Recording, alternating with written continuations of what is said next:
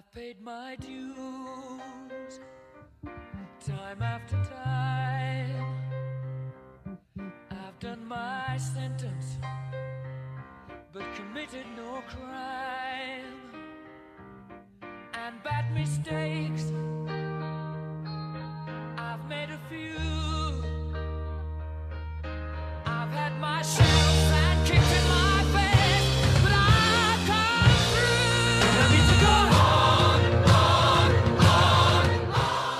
Hello and welcome to season two of the Let's Talk Wrestling podcast. As always, I'm your host, Kelby Bachman, and the song you just heard is We Are the Champions by Queen, and it is also the walkout song for the next guest on the show, Brett Hunter. Brett is a Rushville, Nebraska native, where he was a four time state place winner and two time Nebraska state champion.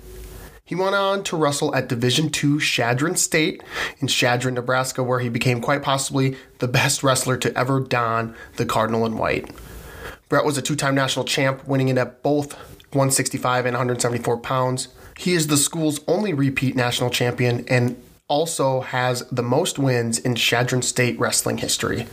As only luck would have it, Brett was named the interim head coach at Chadron State for the 2012 2013 season before officially becoming the head coach a year later. Let me just say this.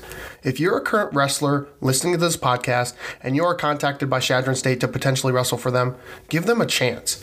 Because once you get to know Coach Hunter and the program he is building in Western Nebraska, you'll fall in love with the place. With that being said, please sit back, relax, and enjoy Brett Hunter. Yeah, what do you do for like a recruiting weekend? Um, yeah, for example, you know, they'll come, they'll probably come the night before. Um, we'll hook up with them and kind of check in with them, and then they'll come to our public practice. And then we'll do some, uh, our guys are going to do some signing of our posters for the kids, and then we'll probably do some media, uh, like, I'm trying to think, singlet pictures and go to the football game, get down on the field, and just kind of, yeah, just hang out, I guess. Yeah, cool. Um, where do you get a lot of recruits? Do you get a lot of recruits from everywhere, or is it mostly kind of Nebraska and Colorado and the Dakotas? Yeah, I think uh, the biggest thing for us is obviously we want to recruit regionally first. Um, but I, with our recruiting class that we brought in, 18 guys, nine of them from Wow. different states. And so we do have some connections in different places. Um, but yeah, we obviously we want to recruit here home first, and then we'll expand. hmm Do you do you have a lot of pull yourself in Nebraska, being a, a two-time state champ and Um, yeah, I- think in just just um, yeah, just being from Nebraska, I think obviously I know a lot of those coaches, and you know, Mhm. and helping out the Fargo camp, going to Fargo and coaching Team Nebraska, um, you- you build a lot of relationships. Um, Yeah. So just staying in contact, and then having our big, we have a big summer camp. You know, a lot of those Wyoming, Nebraska um, teams and coaches come here, so that's another opportunity to kind of talk to them. nice? I didn't know you coached the Fargo team camp. Yeah. So you were up there this year. Yep. hmm Nice. They had a good showing. Yeah, it was fun. Yeah. It- It's a grind though. Wow. yeah. Yeah. Um, was it 10 days and it's just like nonstop? Yeah. And, and camp itself is shoot four or five days of, you know, three, three practices a day, you know, so yeah, definitely grind it out. Yeah, holy cow. I mean, um, do you do you kind of have like a list of guys you want to keep an eye on and then that list kind of expands when you get there and like how hard is it to watch all the kids that you It want to watch? It is I mean- difficult. I mean, there's some guys that you know going in ahead of time. Maybe you've already built some connections. Um, if they're not on Team Nebraska, um, and then you just kind of watch them. You know, I've never been the type of coach that's gonna right after your match, you know, talk to you about Chadron State. Um, I, I think it's important to just give them space. There's Mhm. a different time, and shoot, man, uh, there's kids I'm recruiting. I'm actually in their corner, um, coaching them, and then right, and they finish the match. I mean, there's four coaches, college coaches that are just swarming them, and so I, I don't like to do that. But yeah, it's just Mhm. a lot of them. Just just watch them. Um, we look at you know just seeing how they handle themselves after the match, you know, off the mat, you know, and those type of things. So hmm Yeah. Um, gosh, it's I, I forget who I was talking to. I think it was Cody Caldwell, who coaches at South Dakota State, and it's just like, it's yeah, it's kind of overwhelming at first. Fargo is with Yeah. how many mats there are and how many kids there are. Geez, I forget how many kids were at just the junior division this year. It was Crazy. yeah, Even recruiting wise, it's a wild west. I mean, everyone has got someone there. I mean, Mhm. you see all those big Division One schools, those big names are there, and um, it's, it's definitely a big deal for sure. is that intimidating? Like if you hear somebody's like getting just got talked to by whoever, you know, Tom Brands or Cael or whatever. I mean, do you immediately? I mean, even if it's like St. Cloud State, does that just kind of put up the stop sign for you and like, okay, we can't Well- compete with that, or do you? Yeah, I, I think it shows us that we're recruiting the right kid. Ah, And, and- and obviously, if it's just someone we want, or is it someone that actually shows interest?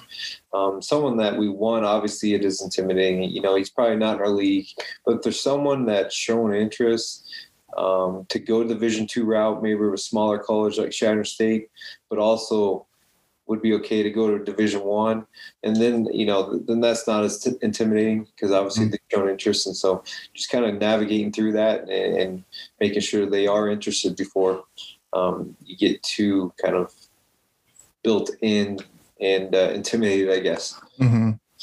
Do you do you have a lot of um since the whole transferring process has quote unquote gotten easier, you know, or a lot of kids are starting um has Chadron State, I don't know if I want to say benefited, but do you see some guys from at Division One kind of coming back to you and maybe contacting you after the fact? Yeah, I think they're. We have two Division One transfers in right now. Um, rest of Big Twelve, uh, Northern Colorado. Mhm. But I think a lot of what I get are kids that I've already recruited, right, and decided to go to Wyoming or Nebraska, and then you know I, I get that call later down the road, and so I was always told, you know, continue to build that relationship. You know, even if that kid breaks your heart, hmm still show respect. And, and you know i'll continue to do that because you never know when you'll get that phone call especially like you mentioned transferring is um, it is easier and uh, the portal's crazy and something we check daily and um, you just never know so yeah continue to build those relationships with those kids and it's important Who who checks that daily? Because I know I thought I heard that there's at least maybe it's in the bigger football programs like Alabama or whatever. Like they have somebody dedicated Yeah. to check in there. yeah um, you know it's it's all of us um, all three of us uh, on staff check it every day you never know right so hmm What I guess I've never really asked. What's it like when a kid comes in and and tells you that they want to transfer? Hey, I'm just just think I need a, a fresh start or something. Like, does that does that kind of hurt? Does that kind of make you think like, what did I do wrong? Or you know, Yeah. you know, since this, I guess in my 11th year, you know, we haven't had very many kid, kids leave Chadron State to go wrestle somewhere else. I think since the portal, we had a kid go to an NAI school to move back home. wasn't a Chadron State issue, but yeah, anytime a kid wants to leave, it's it's you know. There's self doubt, right? What did I do wrong? Maybe I could have built a better relationship with that with that student athlete, or maybe, you know, yeah, you, you question everything or even if a kid um, decides to just quit wrestling, um, you know, that love for the sport just disappears, and and maybe there's something I could have done um, to help him continue to love the sport. Um, but yeah, you, I mean, you you look at everything and you doubt everything. Um, so definitely something we don't want to happen. We want to Mhm. you know, re- retaining kids is really important and a big focus for us and, and our institution. So, yeah what um i feel like that would be my mindset like i try to save everybody yeah, but you just you can't unfortunately right. Yeah. I, I think with that being said, you have things and you have a culture and you're Mhm. trying to always, you know, culture is number one. You protect the culture. And, and, and obviously there's kids that you just, you know, don't work in, in your program, but uh, yeah, you want to keep everyone right. You want to have 40 guys every year, but it just doesn't happen our sport, Mhm. how demanding it is and or whatever. So um, yeah, I, I'm kind of like you. I want to save everyone, but sometimes it's better to just kind of let go and, and let them kind of maybe mature on their own and self reflect on their own a little bit. And so Yeah, what what's what's been the toughest part about I don't want to say building from the ground up, but you know, you've you've had to start from a pretty low place and now to where you guys are going, you're returning four four place winners, you know. Like you've kind of slowly yeah. started to build. What what's been what's been the hardest part? and- just the we actually got five. We had a kid two years ago place at the regional tournament. Ah, okay, okay. Added one there. Yes. you know it's it's been a, uh, an adventure you know 11 years and and i think when i became the head wrestling coach i had no business to be a wrestling coach um, or a head wrestling coach. And so um, i thought it would be instantly you know we, we would make things happen immediately. And it it has been um, a difficult process um, just with everything. You, you look at you know financials um, scholarships um, you look at facilities you look at some of those things right? It's been it's been building and building and building and, and finally you know we feel like we're in such a good place with our culture and the guys we have in our program the recruiting classes that we're bringing in. Um, but it's been a very difficult process. Um, a lot of going home and like i mentioned earlier you're doubting everything that you do. Um, i still remember my very first duel as a head wrestling coach. My wife is pregnant, and I remember that day I was just kind of out of it. I remember running a stop sign in Shattuck. I remember calling people their wrong names. Like I was just so nervous, Mhm. and we ended up losing. And I remember going home and telling my wife, I said, "I don't think I can do this because this is just." I'm just completely wore out, and I'm like, I got to do this, you know, 12 more times this year. And, um, no, it's been a, it's been a process. Um, I, I think the biggest thing that I've learned throughout this process, 11 years, is building those relationships Mhm. and always protecting the program. And, and so that's something we really focus on is building those relationships. And I think um, good things happen from there. Yeah, I mean, sheesh, you yeah, you you're entering your 11th season, and it seems like you wear a lot of different hats. Like, how do you just kind of keep coming back and and keep moving forward? Like it's like you said, it's got to be draining, and you got to doubt. Like, how do you just kind of keep going? Well, I think it's always you, you look at the next group and, and you and you always think maybe it's this this group that changes you know everything that, that that gets us back on the map. Maybe it's this group. And um, just when you recruit these kids you build those connections. And, and with your veterans coming back and it's just i mean honestly it's very cliche but it's for the kids. Um, i love the relationship i have with each and one of these guys. And um, that's what keeps me coming back each and every year. And um, that's something obviously i think when that kind of disappears when that love and those relationships then that's probably time to get out hmm but yeah uh, it's it's the student athletes relationships that you're that you build with them that keeps Yeah. pulling back pulling you back so Do you still scrap?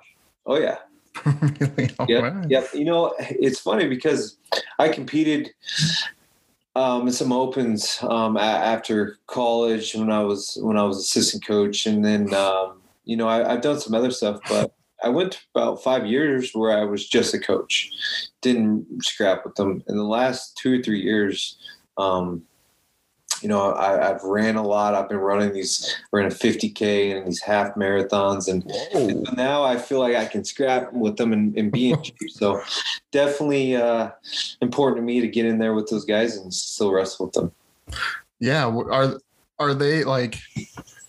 So it, it was about five years you said between when you didn't wrestle with them. Now you do. Were they kind of surprised? Like the first time you laced them up, were they like? Were they kind of pumped? Did they not know what to expect? Yeah, I, I, I get everyone. best. I promise you that. Yeah. Um, there's not a day where I don't have someone want to re- roll with me, um, it- which is good. Um, but I know every time I go out, I got to bring my A game. But no, it, it's a lot of fun um, to train these guys. Gosh, yeah. I remember I would always, you know, get the coach, and yeah, you'd always be like, "All right, Yeah, I gotta, I gotta bring it." Like I know. the I'm like, you got to chill out a little bit, you know? we're just drilling, we're just sparring, and Yeah. I get the 100%. So, no, it's fun though. Yeah, back. Um, I want to go to your wrestling days a little bit. Mhm. Um, because you were a two-time national champ. Um, your sophomore and senior year, you know, what was what was it like that sophomore year? Were you kind of expected to win, or did it did you kind of shock the world? Well, I, I think it was a little of both. Um, uh, I think I was ranked fifth in the country going into the national tournament. Um, I beat the returning national champ earlier that year, and so I knew I was in the mix, you know, and and uh, yeah, I, that's the biggest thing is like my college career. I was very consistent. I didn't I didn't have those bad matches, you know, and, and the guys that beat me were probably better than me. Um, and I think the national tournament, you know, and I had to wrestle that that returning national champ in the quarterfinals, and I win. I'm an All American, um, end up beating him, and then, you know, once you kind of get in that on that role um, I'm a true believer in that. Uh, you know, I was on a roll, and, and there's no one in the country that day that could beat me, and so Mhm. it, it was a lot of fun. The guy I had in the national finals was actually um, Andy Picard. He wrestled at Mankato, and he actually beat me in the national duels earlier, earlier that year. Um, so I got some revenge on him. Mhm. Yeah. And then, um, how tough was it your junior year to not not get it done? It was uh, it, it, it was crushing. Um, I, th- I believe I was ranked number one in the country going into the national tournament, Mhm. and uh, won my first round match, and then I lost to a kid I already beat earlier in the year, and then I lost to another kid I beat earlier in the year. Um, it was just one of those deals where um, terrible day, uh, a lot of a lot of excuses, obviously. Mhm. So, no, it was it was. I'm glad I had that senior year, for sure. Moved up a weight class my senior year, just felt better. I was going to practice for the right reasons instead of you know how much weight am I going to lose a day, and you know how much I got to do, and so yeah. I've heard that quite a bit that, you know, back in my day, um, and well, I guess I will say our day. I'm I'm only a little bit younger than you. Um, but that was kind of the MO was how much weight could I lose? You know, what's my weight at? And you weren't focused on getting better. You were focused on losing weight. Yeah, oh yeah, absolutely. I think I think in our heads it was the more weight you lost, the better you're going to be. You, you know, and uh, and it's just complete opposite now, um, which I'm glad. Um, but yeah, it was it was so silly because in the postseason, preseason, like my goal is always I wanted to get as big as I could. Mhm. It's just dumb because then you got to lose all that all that muscle to get back down to weight. So Mhm. it just didn't really work out. Yeah. So you jump up a weight. And was that even more challenging because you still jumped up a weight? So you're wrestling bigger guys, you know, or were you kind of ish used to how big they were? No, I think it was very challenging that first semester. I had some head scratchers in terms of maybe some losses, some Division One guys, but um, it took a semester to kind of get things rolling um, and, and adapting to the new weight class and um, adapting to maybe more lifts now or less runs and, and those type of things. But yeah, second semester I was kind of um, I think I was second semester. I was 25 and one going to the, you know, um, wrestling that second, just the second semester. So I, I was starting to get my groove back a little bit. And so felt a lot better, Mhm. better. Interesting. You just said more lifts, less running.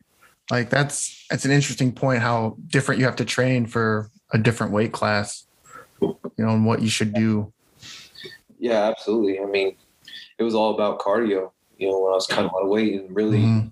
it, it was cardio based off to lose weight. It wasn't to get better get better shape. It was just, you know, I have to do this. I remember going, you know, the coaches at the time would let me into the cardio room before like 6 a.m. in the morning, and then they let me in before practice that afternoon, and then I have to stay after and run still. You know, I'm running three times a day just for weight purposes and um, just some horror stories. I, I'm Mhm. I've told people that I'd rather, obviously it's not true, but I'd rather spend time, you know, in a jail or whatever than do some of the stuff I had to do back then. Um, but yeah, I, I think I think most, you know, wrestlers would understand what you're talking about, that they would rather do a lot of other things than than cut weight. yeah, Um 100%. what what have you done? So what did you do exactly after you got your your second or yeah, you won your national title your senior. Did you just transfer right into coaching? Yep. Um, it was a grad assistant for, for two years. Um, and, really I was going I didn't know what I was going to do really, but I was going to leave Chadron and, kind of go see the world. You know, I, I'm from Rushville, which is 30 miles from Chadron. Mm-hmm. so I've never I've never been able to kind of explore and so but the head coach at the time says hey you know really he just basically says you're not leaving I have a plan for you but I can't tell you that plan Mhm. I'm like okay well um, so he kept me there another year and then uh says you know you're taking over and here I was so Really? Yeah. Just just like that. yeah just like that it was crazy Yeah. you know I was 25 at the time Did did you expect to go into coaching or did you think that's the route you wanted to go or did Yeah, I think so. I, I think it more maybe the high school level, um, maybe Mhm. college eventually. Um, I didn't understand really the. I didn't really know how to be a college head wrestling coach um, with the whole budget, just training and those type of things. yeah. Yeah, um, the, the training piece, right? I thought everyone when I became the head coach, I think we had 20 guys and I'm quitting because it was so it was so difficult. Because I thought everyone needed to train like I did Mhm. there wasn't a lot of relationships being built. You know, it was just hard work, hard work, hard work. And so definitely had to change some things. yeah what how did you find that balance between what what you thought that you know what you were doing that was actually right and what you probably needed to change in order to you know have success because i'm sure you were probably doing some things right when you first started Yeah. you know Yeah, I think there's some things that I'm pretty hard headed about in terms of Mhm. training that we'll continue to do. But I, I think what allowed me to kind of look at the whole big picture was A, our results, and B, was I gave them a voice. And I wanted to know, I wanted the guys that I trusted, I wanted to know their feedback. You know, or, or why are you know why are we wrestling this way, or why are you feeling this way? Why are you always sore? You know those type of things, and just kind of get their feedback a little bit, and and, put and take that into consideration. Um, overtraining is a real thing, Mhm. and, and we probably did that, and uh, for for a year or two, you know, and so just kind of listening. Um, body language is really important.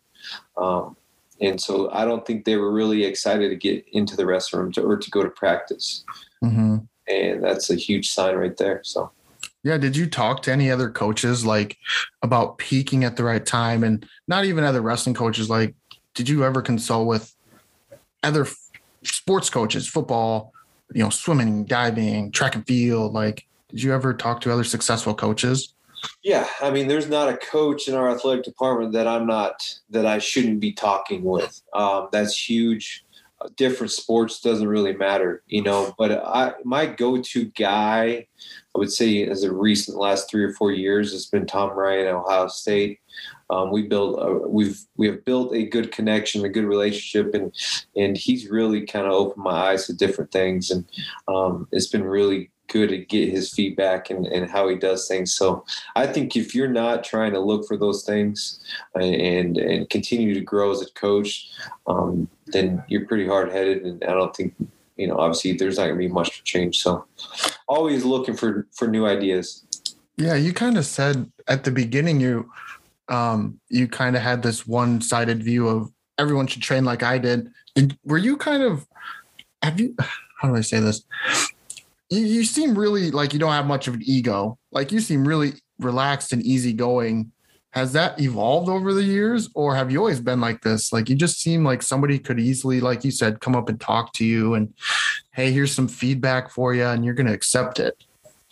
I, I think it evolved 100. percent.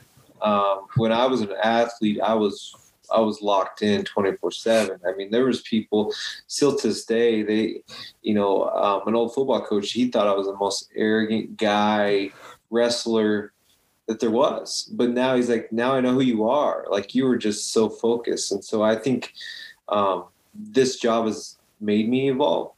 Um, it's not about me; it's about them, and so. Um, really important to to continue to evolve. Um, Mhm. Yeah, I would say definitely have loosened the reins a little bit, um, and because it was it was pretty tight there for a while. Was that was that hard? Yeah, know, to- it does. Um, just the relationship piece, just just communicating was difficult. I, you know, I didn't have a lot of op- opportunity to do that in front of people and just build those relationships. You know, it was just since I was five years old, it's always been about me and my wrestling. I mean, my entire life has been. I mean, there's no reason I shouldn't have been successful. My parents were absolutely amazing. They they cut weight with me. They had they, No kidding. yeah, they had everything li- lined up for me. Here you go. Don't screw it up. Um, very, very supportive family. Very, I would say, structured, tough family. Um, so, yeah, it was it was difficult to kind of okay. You know, there's a whole other side of things that I, I haven't really realized, and so yeah, Learning to communicate can be very difficult. yeah. You know, how how how did you kind of learn to do it? took time. Um, Yeah. It took a lot of time. My wife, you know, she, you know, she would tell me that, man, you're a terrible communicator. And I, I think it's been honestly just because of how I was raised in terms of just so independent. And I didn't need outside influence. I didn't need other things going on. So I was just always just really locked in. And so, Mhm. um, it, it, it was very difficult and but obviously thankfully with this this job i have to um, and so i'm a complete completely different guy in terms of that than 11 years ago Mhm. Sure, so Yeah, it's so you say you have to. I would say that you didn't have to, you wanted to. Cuz you didn't you don't have to communicate. You could be you didn't have to change. Mm. But you did cuz I feel like you wanted to and you wanted to succeed. There are some coaches who don't right and then they probably end up jobless, you know, looking for a new job, but you know, you're you're not one of those guys that, you know, you had to, yes, but I feel like that also you wanted to. And that that's a big piece. absolutely and I, I think i was one of those guys um, uh, no excuses guys you know just just train hard i don't want to hear it you know i think this this sport this job can be lonely at times and and, and that's really one thing is just um, the relationship piece is so important because you you know how they how they tick. You know how they they're motivated. You know how you coach them are you the are you the kid that I can scream across the room and, and, and get after? Are you the kid I need to you know pull you over and, and just kind of silently tell you? And so just getting to understand the guys and, and you know obviously we have things as coaches we have to go talk to the boosters the community those type of things. And, and you know I'm I'm forced to do those things Mhm. you know, um, which is good. And so you just, it's, it's just like, like I mentioned, just continue to evolve. And that's one thing I've done in terms of that and just our style and, and those type of things of how I coach and what we do and just continue to evolve and build those relationships. I feel like the sport used to be that way more so. Um, that it was just you hear it all the time, the Iowa style, you know, the go, go, go, like we're just gonna work you and we're gonna outwork everybody. But over the past 20 years or so, everything's kind of shifted a little bit, you know, like you're saying, you know. Um, do you if I remember right, do you have any paid full-time assistants? No. Okay. I so you so you're the only one who yeah. so I I'm just curious. Sorry, go ahead. Yeah. I'm the only one full time on staff. So w- when you say that you have to, some some guys are where you gotta ride them a little bit, and you know you can scream at them. That's fine. That's gonna motivate them. But other guys, you're gonna have to pull aside and kind of talk to one on one. How do you balance that, or how do you know who does like? That's sometimes where the assistant coach comes in, where like I'm this guy, you are that guy, and we mesh. But it seems like you have to be both. yeah, I, I mean, just the situation we're in right now, you know, that's just how it is. But I think it's really important. You know, we have two other guys on staff. Um, they have to know their role, right? And, and whatever role that is, you know, we we we talk about that, and, and you know, maybe they're in charge of those eight upper weights, um, and, and get to know those guys. And you know, we do a lot of individual meetings. Um, well, they'll meet with me and then they'll go meet with them and just kind of get to know them. And you know, I build, I say it a lot, but build those relationships. And but yeah, you know, I, I do a lot of different jobs. Um, I'm in a lot of different places, but you know, I chose this, and, and this is what I'm doing now. So um, couldn't do it without those two guys. It'd be very difficult, but obviously, we'd love to have some full time positions, and Mhm. hopefully someday we will. Is that is that something that a lot of D two programs have? Is is your situation where there's maybe not another full time guy on staff? I think it used to be like that. I think more and more Division twos are, you know, if, if you look in our conference, the Rocky Mountain Athletic Conference, I would say there's three teams without full times, and maybe I'm missing one or two, but I would say majority of them um, have the full time position. So, um, yeah, I, I would say D two is becoming more. It's more common to have those full times, at least one of them Mm-hmm. um, but maybe they don't have the grad assistants. You know, is it is it about the full time or is it about the numbers? Um, so that's one of those things you just gotta work yourself, you know, work it through. So Mm-hmm. Yeah, and this is going to be now you're working on a women's program. Yeah. This is going to be the first year for it this year. second, This will be the second year. they, they did compete last year. All right. Right. on. How did that kind of all It get was, started? it was crazy. Uh, Yeah. um, I actually how it all worked was, you know, obviously I'm on board. I was on board with it, but they brought it to me. The president and the athletic director brought it to me and got my thoughts. Said, well, let's do it. And, and obviously we, we did it. But in terms of like that, how the coach thing, I actually hired Elijah Jeffrey, the women's head women's coach, to be my my assistant. Um, and then he kind of showed interest into the women's position and how it was weird time because it was like June or July. I think it was July. So I get two assistants, right? Not full times. We call them, they're like grad assistants, right? So Elijah is gone. He's going to do the women's thing now. So I'm down to one now, and it's July. My other one, Chase Clayson, who wrestled for me, was All American. He got a head job at uh, North Idaho Junior College. So I'm sitting here in July with no assistants thinking, oh crap, what am I going to do now?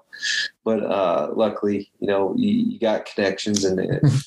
But yeah, that's kind of how it happened. They had seven girls on the roster last year. You know, he just had to find someone, um, and and they competed and, and they uh, they had a good season. So Nice. Nice. Elijah Jeffrey, that name rings a bell. Did he wrestle at Northern Illinois? I think he's an Iowa guy, if I remember right. I think Yeah. he's from Yep. Okay. yep, Yep. Okay. Yes. And so when you say grad assistants, are they enrolled in graduate school and they're taking classes? They're an actual student. Right. But they're just coaching too. Yep. And Wow. you know they're limited with the hours of how how much they can work. Um, so those are things we have to track, you know, and, and making sure we're not going over that. hmm Well, yeah, so they're they're kind of, you know, they have a lot on their plate too. Right. So Yeah. How, how many how many hours do they have to take class wise? nine nine to be full Nine. full time. Okay. So they take nine hour, nine credit hours, and then they can work X amount of hours and you have to track it. Yep. And are are they do the same academic standards apply to them too? Like Yeah. if they're not if they're not meeting academic standards, they can't be the coach. Right. Yep. Wow. you know, I associate graduate program. I, I believe if you have multiple C's, you know, you could be dropped, or you know, so um, yeah, it's definitely same type of. Uh, just like you were a regular student athlete, you know, you got a right. GPA. So Wow. Yeah. That I think that kind of gets overlooked is they think they're grad assistant. I don't think they take the schooling into it. So you're right. Like, hey, we need you to coach. We need you to go this weekend or whatever. And it's like, well, I got this thing I got to do for class. Yeah, absolutely, no, it's it could be overwhelming for them. Um, they Mhm. you know, not just these guys, but you know, they've done a good job. Each Chadron State, you know, there's they care about you. They're willing to help you out. You know, hey, I'm going to be gone this weekend, you know, or I'm going to go recruit. So they'll they'll work with you, but Mhm. seems to go okay. Yeah. And where so your schedule came out. Um you guys kind of wrestle all over the place. You touch in Colorado, obviously Nebraska, Iowa. Um, do you get up to north or into the Dakotas, like Kansas? I think you even get down to Kansas. I mean, you guys do a lot of traveling too. Yeah, Yeah, we do. You know, this year, um, you know, we're gonna go out to the Midwest Classic in Indianapolis, which is Right. Essentially a D two national tournament. Mhm. Um, yeah, we have some very good team. You know, we wrestled Nebraska Kearney. You know, they're still our division defending national champions, and we have St. Cloud coming to Chadron this year. ooh, yes. Yep. And so San Francisco State, you know, we just try and see everyone. Um, but yeah, we do travel, and it's something that we make sure that we never complain about. Um, Mhm. we get in that bus, and we're all about it. And uh, that's just who we are. That's our identity. That's what we're gonna do. And so we're gonna get in the bus. We're gonna travel. And so, yeah, we love it. Um, it's just obviously where we're at. That's what we got to do. And so, What do you do on the bus to kill time? Honestly, some of my best memories as a coach or an athlete is just be on the bus. You know, for a coach, I sit up front. You know, if I'm not working on something recruiting, I'll go back there. I'll hang out. You know, I'll, it's just it's a lot of fun and Mhm. kind of see them in a different environment, um, away from practice or away from from campus a little bit. And so they they get creative. You know, they movies, card games, whatever. You know. Um, and so it, it is a lot of fun. Yeah, for sure. What kind of card games? Oh, they play all kind of pitch and a game called Mafia, and Mom, I've never heard of that one. yeah, no, it's a lot of fun. Yeah. No, they they get creative because obviously they know they have to. Mm-hmm. A lot of movies, a lot of movies. Who picks the movies? You guys vote on it, or do you pick it and you're like, So- you know what? We're watching Vision Quest. Like, I will get final say. It'll get first to me, and you know, if it gets past me and okay, then we'll watch it. But we just have a couple guys that bring, you know, they have a binder full of movies and mm-hmm. pass it around, and if we get X amount of votes, we'll roll with it. If not, we'll just keep looking. So yeah. Yeah.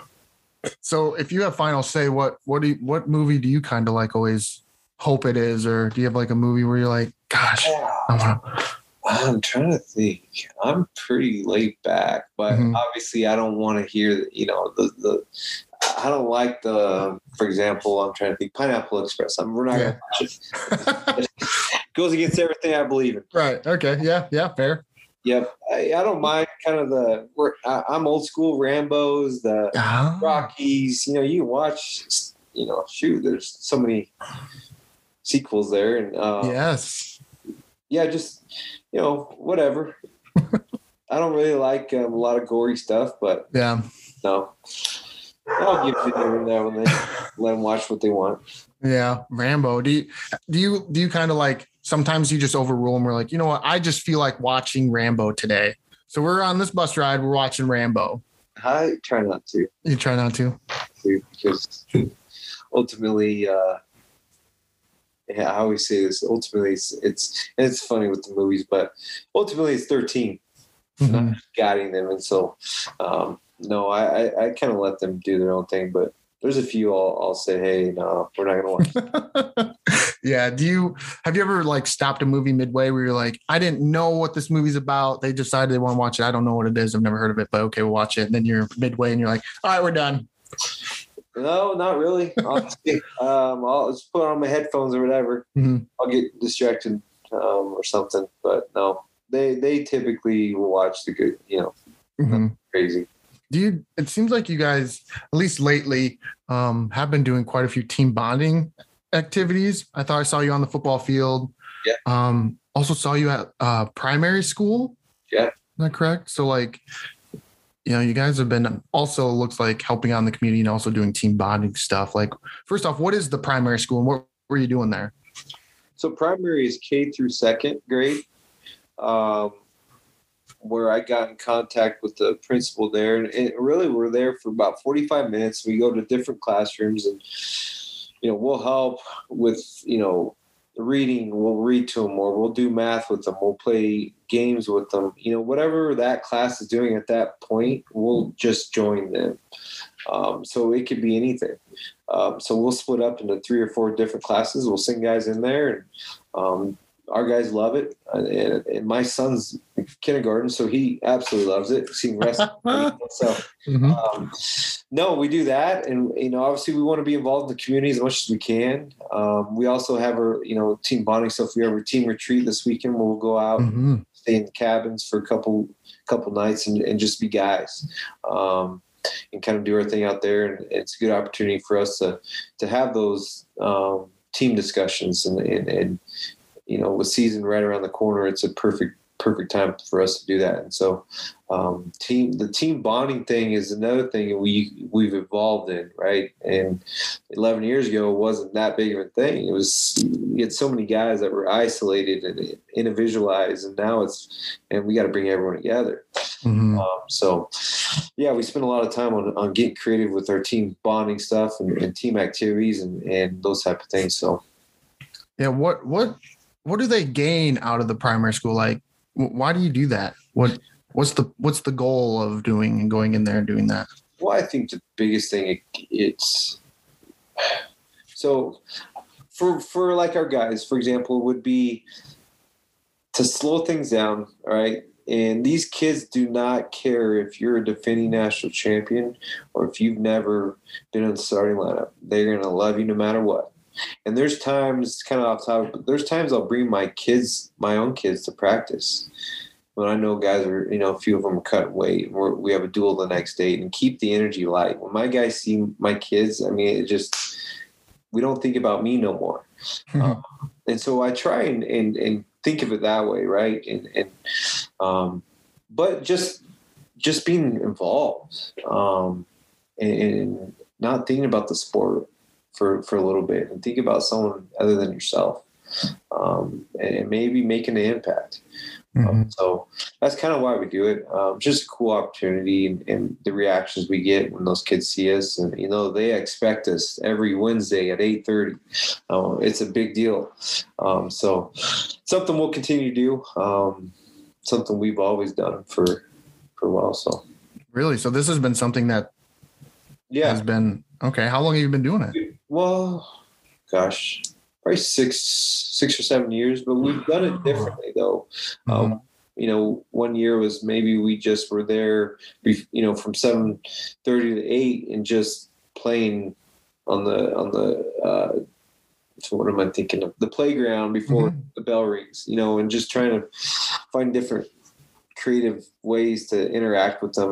Uh, maybe not in the classroom setting, off, you know, out outside in, in a setting. So, um, really, it's kind of what they want. The principals, the teachers, and Mhm. we'll, we'll do whatever. So we do a lot of volunteer work. Obviously, we have we help out a lot of people. You know, the wrestling, Chadron State Wrestling, Mhm. for the first call um, when people need help with with moving things and, and those type of things. So we're constantly trying to be get involved in the community as much as we can. Nice. That's awesome. Um, and you said you've been doing this for a while. And do you do this like every Wednesday? You, you said. Yep. Every Wednesday, um, obviously when we're traveling, um, Mhm. you know, we'll, depending who we got back, you know, we'll still send guys there. Um, but if we bring everyone, obviously we'll have that week off. But yeah, we try and keep it so it's not, you know, hit and miss. You know, try and always send someone. Just keep sending, keep sending, keep sending. So um, the kids love it. So that's why we want to do it. So you do it every Wednesday for the entire school year. Yep. Wow. Yeah. That's all. I thought I yeah I thought it maybe was a one time thing or like once a month or Yeah. wow that's awesome. just do uh, one time get the picture and then no we got to continue yeah we, we keep doing it used to be fridays um, but yeah um, obviously you're gone a lot on fridays traveling Right. and everything so wednesdays work really well for us How'd this start? it started so the principal there is um, uh, not to go into her story at all but she's a No, that's right. she's a supporter. I mean, she she loves Chadron State athletics and not just wrestling, but the entire athletic.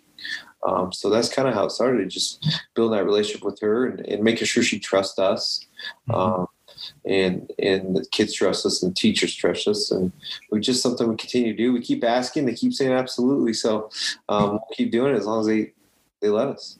Yeah, that, that's awesome. That I I don't know any other off the top of my head a program that really does something like that.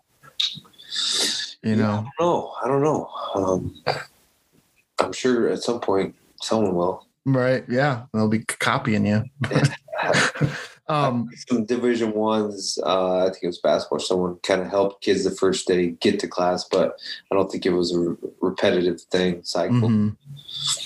Yeah. What What's something that um, you know that at the beginning of your coaching career that you've learned over the years that that has become a staple for you? Like you guys do, you know, a lot of there's been a lot of um, what's the word I'm looking for? A lot of like different techniques or workouts that people try to be that are inventive and some work and some don't. Um, a lot of people believe in visualization, you know, like what is something that you kind of implemented over the years that like, man, this works and this is something I'm going to keep doing.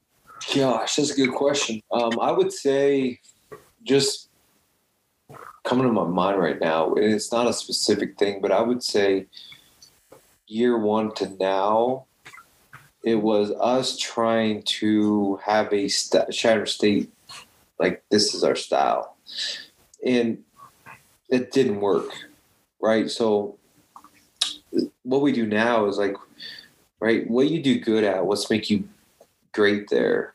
And so let's not say, hey, you're going to hand fight for two minutes before you take a shot. That's because that's what we do at Chadron State. No, we're going to be in good condition, but we're going to help you even better where you're good at. And so we really kind of just get to know the guy in terms of, all right, you have a great seam leg.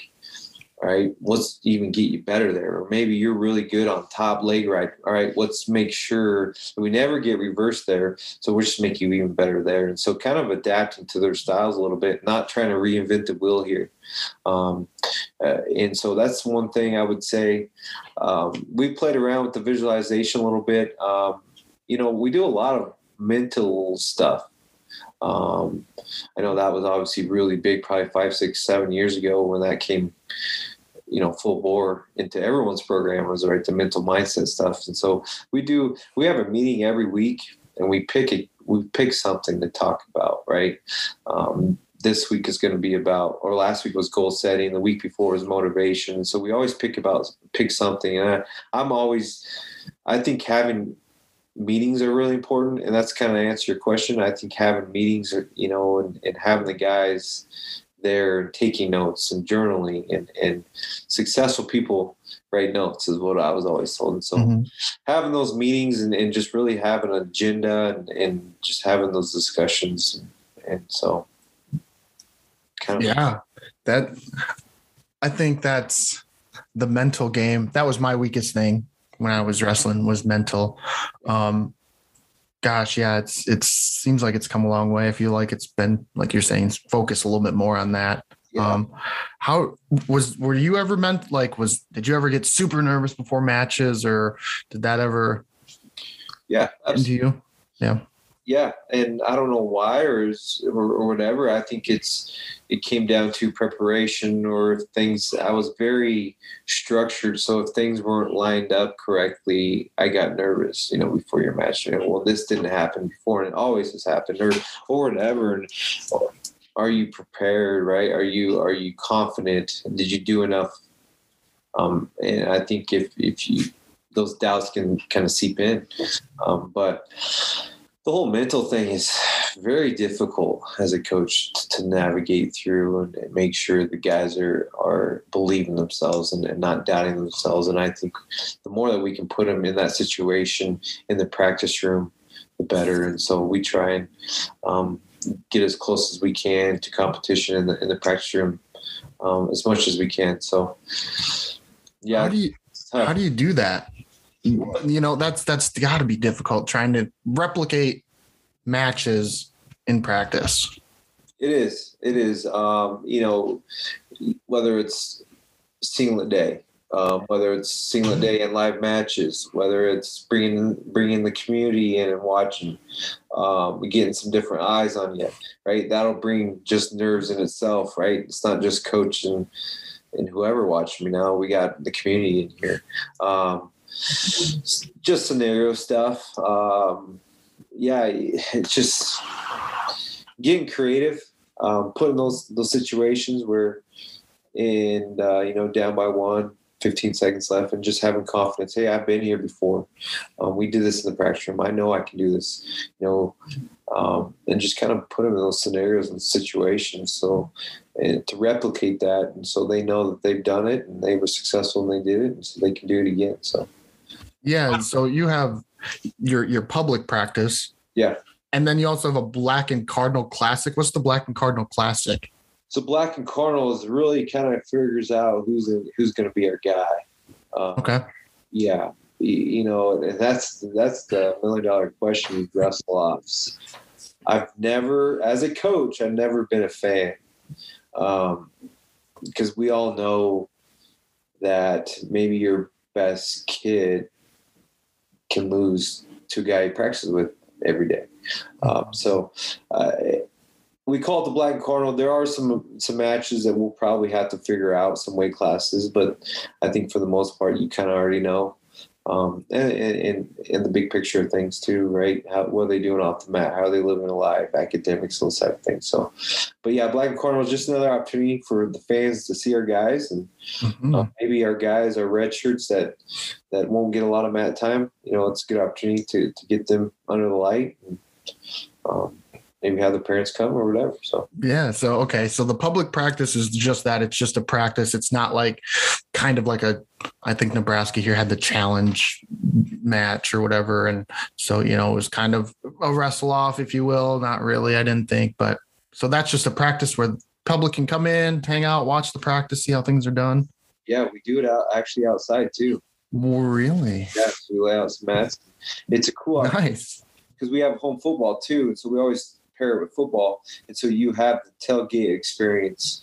Um, it's just a cool environment. You got music playing. It's just a nice feel, a good buzz going around, and um, obviously for us bringing recruits in, you got a lot of family, community people, um, and the guys really like that.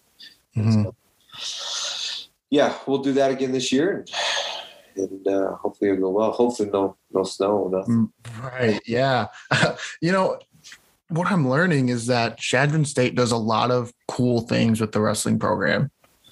You go to the, you know, you do the primary school thing, you have volunteering opportunities, you have a public practice outside. Yeah. You know, like you have a lot of different ways you bring your kids to practice. Like, Yeah. eh, you have a lot of things to just kind of take the edge off from wrestling. yeah, I think, like we mentioned, it's just evolving, right? Trying, always trying to find new ways, um, new opportunities for our guys, because it it's not very fun to just go to practice and leave. Go to Mhm. practice and leave. Like we gotta spice it up. We gotta make sure they love the sport and they love going to practice. And so whatever I can do, um, we're gonna do it. So these guys are are 100% all in and motivated and happy and and so yeah And the thing that I think that's awesome that you guys are doing is you're doing it with a budget that probably isn't as big as other. So you're getting a little creative, Yeah. you know, where it's like, hey, you know what? Uh, probably doesn't cost a whole lot of money to have practice outside on the football field. Correct. You know, um, or it doesn't cost a lot of money to go to a school every Wednesday morning. So it, it's fun, but yet creative where it's not like it's breaking the bank for you. exactly and finding new ideas fundraising right Right. And, and, going to the school and, and having the parents see us there you know those are opportunities that maybe you know at, at some point they want to help us out. And, they want to come to our, our home matches and you know and so whatever we can do to get our guys in the community to help promote our program we're going to do it. Hmm What what has been something that's been difficult for getting kids out to Chadron State? You know, we're talking about some awesome things that you do, but you know, unfortunately, there's still that hump that that Chadron State. You know, I think we talked earlier last year. Someone thought that you actually literally rode camels or horses. You know, like no i I would say the biggest thing, and we'll never be able to change, is where we're located, right? And and if you don't, if you're not, for example, into the hunting outdoor stuff, there's really not a lot to do in terms of there's no mall there's no you know we have things around rapid city south dakota. It's just an hour and a half away. So if you want to go do those things absolutely go do those things. But i would say where we're located would be the biggest thing. And and for recruiting purposes right if we get a kid to Chadron to come check out Chadron our percentage goes way up um, because it's a beautiful place. Our community, our, our community is amazing. Um, our campus is beautiful. Where we're located is the only place in Nebraska that's not flat. Um, yeah. you know, we got a national forest right here. We got you know Badlands, Mount Rushmore, just right up north. You know, there's a lot of things to do. We got Fort Robinson. We got things to do here. But again, if you're not, you know, into the old outdoor stuff, um, it's probably not the best fit. And we'll tell you that. You know, if if if if a mall is important to you, this probably isn't the very this probably isn't the best fit. So. Mhm. I remember being recruited to Chadron State, and they told me two things. They said we have a mall, or we have a Walmart, and we have McDonald's. What else do you need? what else? What else? Have you gotten anything else since then? Yeah, we, you know, man, it was a big deal. We got Domino's, we got a Runza, we're getting, uh, All right. we're getting scooters.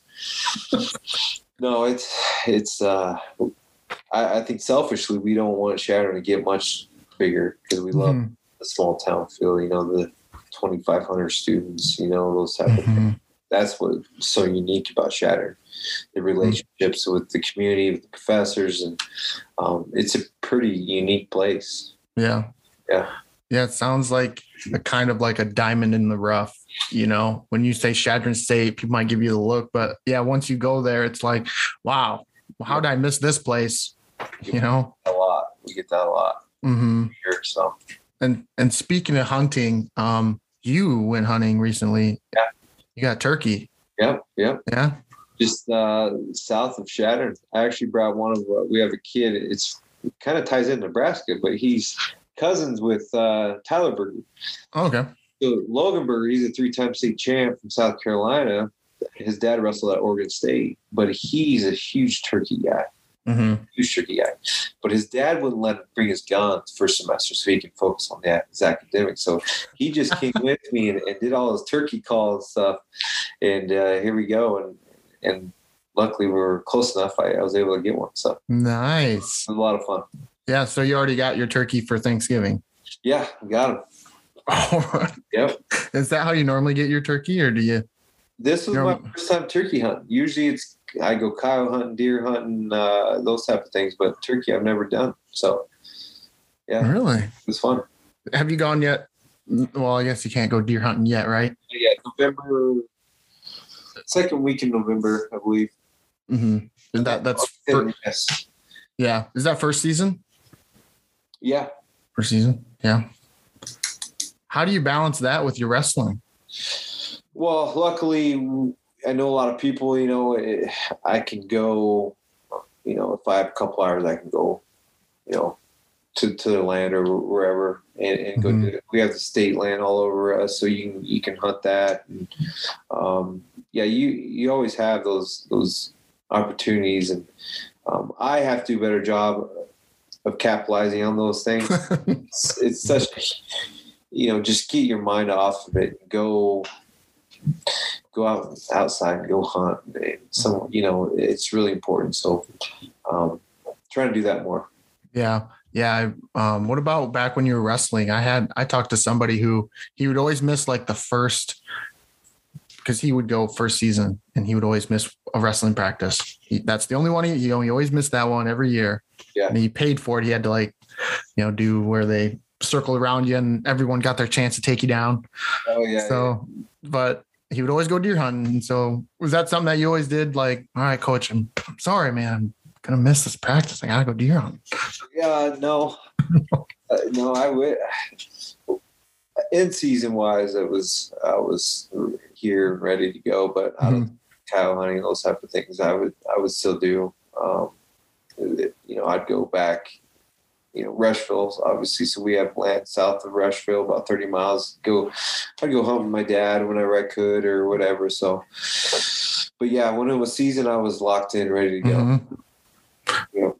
what do you do coyote coyote hunting? That's something I've never really done or heard of. Like, it's a lot of fun. Um, and really, you uh, you sit in a spot for like depending how long you want 10 15 Mhm. minutes and, you have a call right and, and mhm, usually it's a rabbit call or jackrabbit call and in in um, distress call and uh, if you got any coyotes close to you you know they'll come right where that call's at and um, you know um, you know if nothing's there then you can just keep moving you keep moving mhm. Sit for a while, but it's a lot of fun because they'll come in pretty hard. Some some will come on a dead run. Some will kind of look around and, and poke around and then eventually come. But yeah, it's fun. Isn't do you do that at night? I don't. I usually Mhm. try to go early morning, Okay. right before sunrise, and Mm-hmm. Yep. And uh, what what do you what do you save off of them? The hide? so you can, yeah, you Mhm. can sell sell their hide, and you know anywhere from twenty five to fifty bucks probably. Mm-hmm. So yeah, I, I don't do that. You know, my dad does that. He's, he's always done that. So, Yeah. yeah, I'm not as skilled as him. So Yeah. Did he like ever make you one of those Davy Crockett hats that you? oh no. no, I don't think I probably would have wore that thing. But no, he never did. yeah. Not to totally change things up and jump back in the time machine, but how did you start to get into wrestling? Yeah, I was. I was. It was before I turned four. I was always told it was like three and a half. Mm-hmm. my first season. I don't think I really honestly had an option. Um, you know, just talking about how I was raised and, and the family I was raised in. My parents were very supportive, um, but they knew exactly what, you know, what they wanted me to do. Um, and I think I remember I, I started when I was four, and I, my first year I went four and two. That was my record. All right. Yeah. um, yeah, I went four and two, and then I came back the next year, and I think I was sixteen and zero the next year, and so it was just one of those things. And I think having success kept pulling me back, um, but it was you know very challenging. Uh, it was uh, very difficult at times, um, Mm-hmm. but yeah, that's kind of how I got started, and it just kept rolling. So a lot of a lot of stories, a lot of stories, that's for sure. Yeah. Like what? my parents to kill me, but uh, I remember we went to Topeka, Kansas. I don't know how old I was. I was 12 or 13, maybe younger than that. But I, I got fifth in, fifth in the country. It was national. Mhm. I, I lost to Brent Metcalf. in Mhm. semifinals. I remember I got fifth, and we're we're getting ready to leave Topeka, and I remember my mom saying, "I don't know why we came if you're going to get fifth place." That's just kind of how it was, right? It Mhm. Right. and I think wrestling just wrapped them. I mean, it just it, it was just one of those things where, uh, as a parent, you're just so invested. Like I said, they you know they cut weight with me. Um, they never never would eat around me. Um, I had every meal was prepped. Um, it was just so laid out. Like it was just, I felt sorry for my sister. I mean, poor her because she, she probably hated every second of it, you know. and So that's just how it was. Um, I don't know.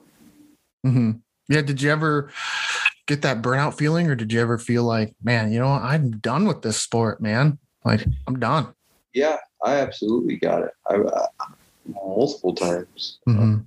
But I think I remember getting it when I was in college, and I think the biggest reason why I, I continue to do it was obviously, you know, I had to think about someone other than myself. You know, my parents and all the time and money they invested in me, and um, selfishly, you know, I didn't want to just quit, right? And so I think when things get difficult, I tell my guys, you got to think of someone other than yourself, right? You know, because you quitting doesn't just affect you; it, affects the program, it affects your parents, the family.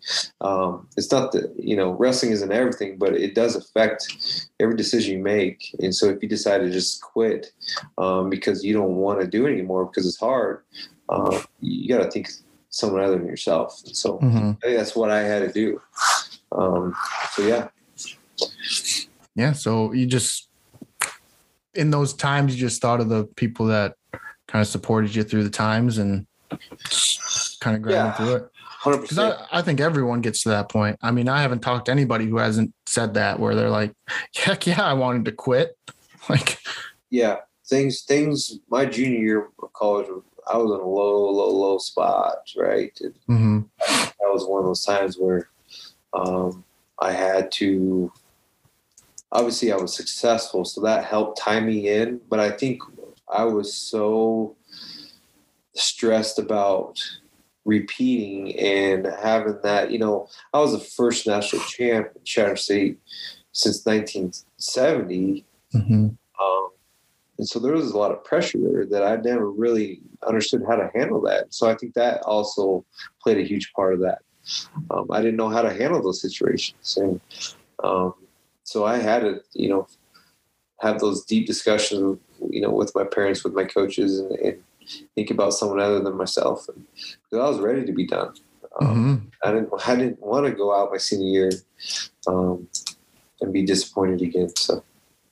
Why did you go back out? Well, uh, I think the biggest thing was, you know, having those discussions with them and, and knowing that I have one year left and um, I have an opportunity to right the wrong. And uh, I, I think there was going to be some new training ideas new things in terms of what the head coach was going to have us do and me going up a weight class. So I was kind of getting that itch back. I was kind of getting excited. Maybe me going up will, will help. Um, there was a lot of variables, a lot of things involved in that decision. I never quit or, or was going to, Right. but Mhm, obviously in the back of your head, you had to get that love back. You had to get that, mhm. that fire back. And I think there was a lot of variables in, involved in that. hmm Right. I guess I should ask, why did you stay out? Because obviously, yeah, no, you didn't quit. You know, Yeah. it, it may have been in the back of your mind where you're like, man, you know, is this really what I want to keep doing? Um, Yeah. But yeah, so what what did what kind of changed? You know, besides just going up a weight, you know that because you still had the pressure of winning a national title, and now you're kind of like, well, it, can he even do it again? You know, now there might have been more pressure on you, even if you look at it. Yeah, I, I think I myself had to come to a place where I needed to enjoy it. I, I think I had a lot of self reflection in terms of not everything has to be perfect. Like you don't have to go out here and win a national championship, right? You just do your best, right? And very, very, very cliche, and I understand that, but Mhm. really it was about me more than anything. It's like, what do I have to change? Like, you got to quit putting so much pressure on yourself. And there was pressure of like, was my sophomore year, was that a fluke? Um, I had to, you know, I had to figure that piece out too, you know, and um, and that's part of the reason why I want to go out my senior year and, and, and continue to do what I'm doing is to prove people that wasn't a fluke. How am I going to, in four years, right, win it one year and, and not place the rest? Like that doesn't, that's a total fluke. Mhm. So I definitely wanted to do that. And, and again, it came down to my parents as well. hmm Yeah, I guess two things to that. One, um, I understand the feeling of like, gosh, was that a fluke? You know, what was this path to the national title? Whatever. National title is national title. Like, there is no fluke about it at all, ever for anybody winning a national title. In my opinion, you, you, you know. Yeah. So, um, but I understand feeling like, was it a fluke? Um, but then also going into your senior year, um, mentally, how did you take that pressure off yourself? You know, you said, I feel like that's a lot of people would put pressure and be like, oh man, I have to do this. I have to win. I have to win like this. And you just seem to flip Yeah. the script and Yeah, it took a lot of time. I, I think me not winning it the year before played a huge part of that, right? I didn't have that. I couldn't imagine trying to, re, you know, a three, trying to do it. Win it, win it, you know, go out in my Mhm. year and try and do it again. But no, I, I don't know. It, it was, it was kind of like I just had a fresh start, new weight class. Um, I kind of figured out some things, you know, my social circle. I never did I was a guy that never drank in season or anything like that, but I still had some friends that maybe um, Mhm. took, and so I had to figure that out. I, I really had to get kind of selfish a little bit, um, and so you know I made some changes in terms of that, and so just really got refocused, and and didn't wasn't concerned about weight cutting, wasn't concerned about any of that stuff. I was like I mentioned earlier, it was I was going to practice for the right reasons. And, hmm um, and there was a guy over in Kearney, you know, I was trying to beat. Um, we had a lot of battles, and so just trying to trying to just take one week at a time. Um, hmm And so, yeah, it was it was a lot more enjoyable my senior year than any other year. Yeah. What? What? Um, I like to ask this because wrestlers are like you've been saying known for cutting weight, and so there's always a food that they like to enjoy because they have to either not eat it anymore. Or so, that, what what was your favorite food, or what was that crutch for you that you had? Probably just like that I couldn't that I couldn't eat or wouldn't eat. Mhm. Um, probably just a simple cheeseburger. Um, I wouldn't do it. Um, I, I remember it was yeah. This is where you get really you know you're cutting a lot of weight. I remember taking. I wouldn't have soda. Like I, I would have. Uh, I would open Diet Pepsi, a can, and I'd pour in my mouth, and I'd just sit it there and just move it around my mouth, and I'd spit it out, just to torture myself. I don't understand it. Um, that's when you know things are uh, not going the best. Um, no, I would say honestly, I don't have a specific food. Pizza, hamburgers, cheeseburgers, those type of things. Those things you miss the most. The grease, Mhm. right? And so, yeah, all that stuff. Yeah. Do you have like a guilty pleasure food where you're, you know, like do you have like candy bar that you would like to eat? Uh, that ice cream, and I would say Mountain Dew. I Yeah. love Mountain Dew. Um, yeah, just stuff like that, man. That sugar, anything. hmm Uh, yeah, Um, yeah. Do you? I'm trying to see. Do you have cauliflower ear? a little bit here. It's Really? because I never did. I actually got it, uh, little of it last year. So I have Really? to wear my headgear constantly. And part of it because I always thought I, I sweated more. yeah, Oh, really? yeah. Uh, yep. So I always wore my headgear to every practice out and just never did get it. Wow. You're probably the first person, you know, I, everywhere. You know, obviously, I one of my friends' dads, we would go to national tournament. He would call it the cauliflower ear convention, you know. Yeah. But wow, yeah, I'm impressed. Yep. Did it work? Did you actually lose more weight? Do you think? Maybe I maybe initial sweat to begin with, and then obviously no. Yeah. What kind of headgear did you wear? Did you wear one of those like you know the Cliff Keen ones? Is Yeah. that what they were with the chin cup? Yep, chin cup. Yeah. My senior year, I had chin cup. Mhm. I was at the the throat or under the chin. Oh, re- okay, okay. You just had under the chin. Yeah. Okay. Why? What? Why the switch? It's a good question. I really don't know. To be honest with you, Mhm. there's a lot of weird things that you do that you're just, you know, I, I was always a double sock guy. I remember What? that. Yeah. You wore two pairs of socks when you wrestled. Uh-huh. Why? I don't know. It- I, I think if you just have success with one thing, you're like, I can't stop this now. hmm hmm having the right ankle band, you know, and putting it. I was I always made sure after the match I'd put them down the right way, like stacked right on, you know, on the green line or the red line and hmm stuff like that. You just that's what wrestling does to you. That's funny. Yeah. That two socks. Okay. Hmm. All right. Um, well, um, yeah, I guess we can just wrap up here. The first, the last thing that comes to mind, I guess, is just what it meant to you to win at a place like Chadron State. You know, it's not this wrestling hotbed. It's not this program with this list of, you know, credentialed athletes or wrestlers. And here's Brett Hunter, two-time national champ. You know, Right. You know, it, it meant a lot then. It still means a lot now. You know, obviously, you don't have those those discussions, and so it's kind of nice to have this discussion with you. And I, I think it, it it meant a lot just for the fact that you know I was close to home, um, and I decided to come to Chadron State because of that, right? And just those relationships that you build around the community.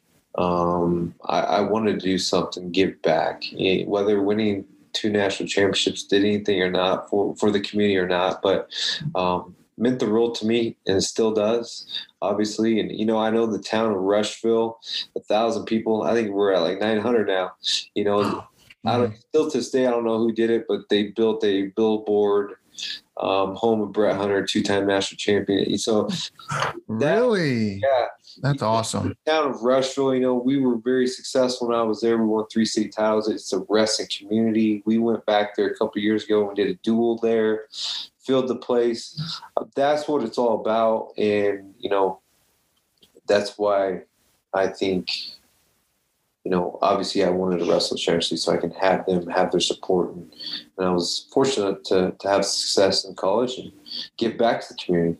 hmm Were you was was winning the national title? You know, was that a goal? Was that something that you dreamed about, or was it something that just kind of, you know, you just kind of kept getting better, and all of a sudden, boom, the national title happened?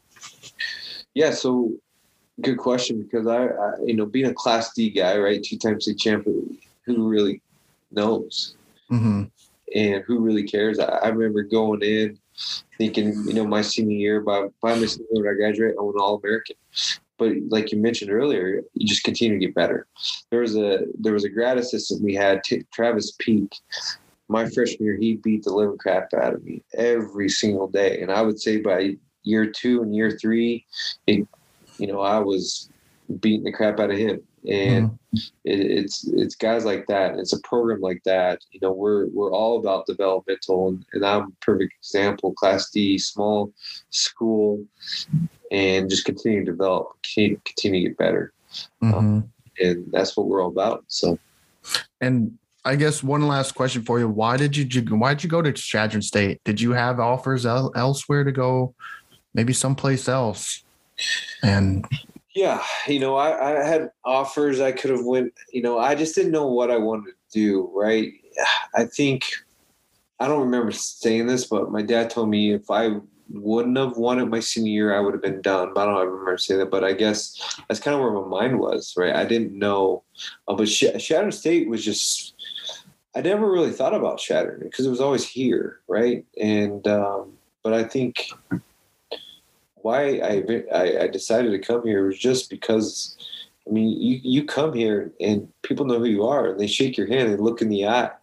Um, that was important to me. I wanted to be known. I didn't want to just be a guy, you know. And, and obviously have my family close. You know how many community people came to our home duels um, to come support me, and, and we had you know we were sixth in the country my sophomore year, and we were ninth in the country my junior year, and I think we are tenth in the country my senior. We had a good team, um, and so that's what it was all about. And uh, the town of Chadron is just incredible place, and um, the support that we had. So hmm yeah, well, yeah. If, if it were me, man, I I'll I'll tell like you you're one of the first programs that I would say, hey, you know, what, you should probably go check this place out. You know, um, just from the fact that you know you got me you got me a believer. You know, and and I just believe that it seems like your trajectory is going up, Yeah. which is where you want it to be. You got five five returning yep, place winners, not four. So yeah, you know, Yeah. yeah, it's maybe not have happened as fast as you want, but your day's coming, you know? Yep. I mean, Kearney it took them how long just to win it?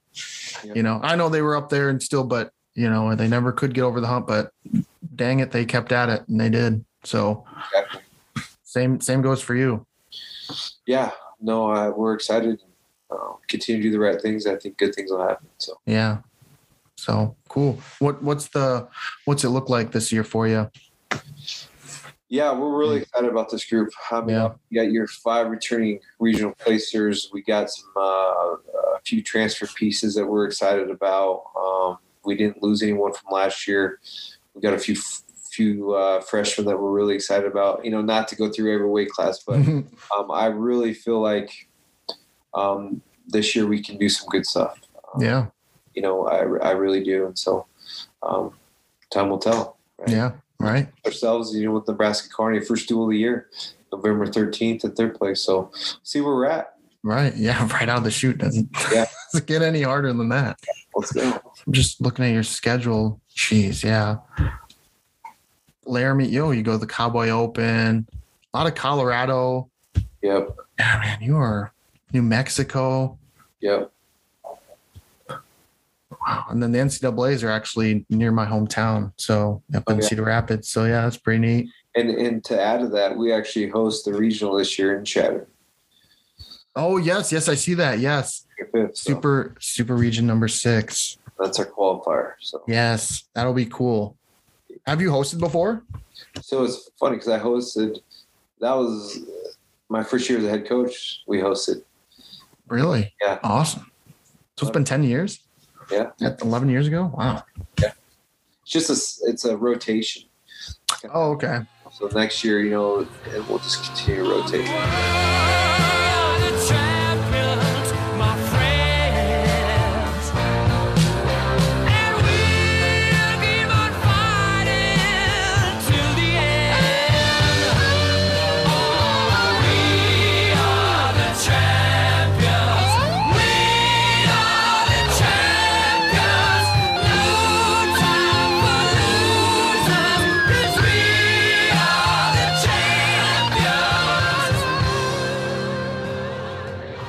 Thanks again for listening to this episode of the Let's Talk Wrestling podcast. Special thanks to my guest Brett Hunter for taking the time to sit down and chat with me. Cover art created and designed by Kristen Gill. Please feel free to rate, comment, and subscribe to this podcast. You can also check me out on Facebook, Twitter, Instagram, and Snapchat to hear more of my content. And as always, be sure to tune in to hear the next guest of the Let's Talk Wrestling podcast. Take care, and we will see you next time.